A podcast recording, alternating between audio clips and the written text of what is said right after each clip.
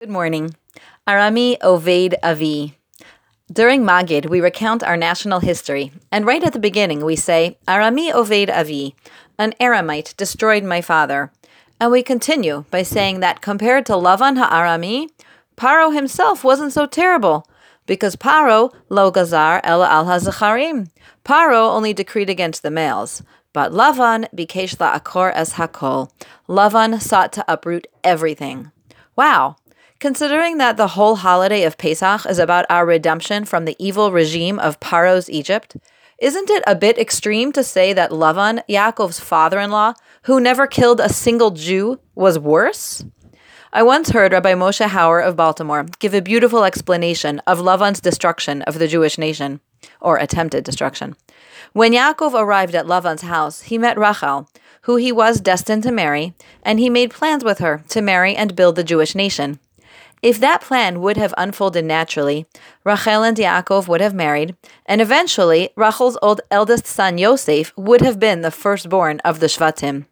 However, Lavan interfered and switched Leah for Rachel, altering Jewish history irrevocably. Now, the first Shevet was Leah's firstborn, Reuven, and Yosef turned out to be the second to youngest.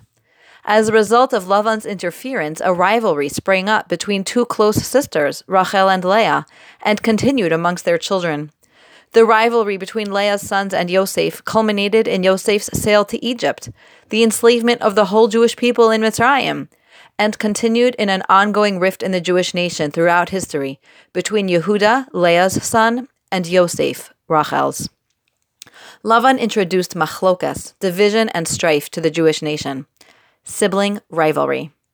We've all seen sibling rivalry at work, and it's not pretty. When my children are in harmony with each other, the whole home seems peaceful and joyous, and when they're not, it's much more difficult. What can we do to decrease sibling rivalry and increase the feelings of peace and harmony in our families?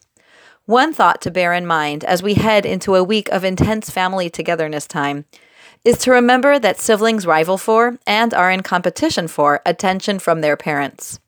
I find in my home that when I am present and connecting to each child, there's more peace between my children than when my attention is distracted from them and there doesn't seem to be enough of me to go around. Obviously, even once Pesach is here, there's a lot for us mothers to do, and we can't necessarily spend hours one on one with each child, but I don't think that's necessary. Simple actions like maintaining eye contact through a conversation with your child, even when other kids are around, lets that child know that you're focused on them and care about them. And when we get interrupted, as we invariably will be, we can smile and say, Excuse me, to the child we're talking to, and then apologize for the interruption, letting them know we value our time with them and don't get distracted from them carelessly. We can invite one child at a time to come help us in the kitchen or run an errand with us. The key is to look for opportunities to make eye contact, to smile, to spend time with each child, even amongst the general busyness and chaos of a full yontif. I wish you a beautiful Shabbos Hagadol and upcoming Pesach, filled with family peace and harmony.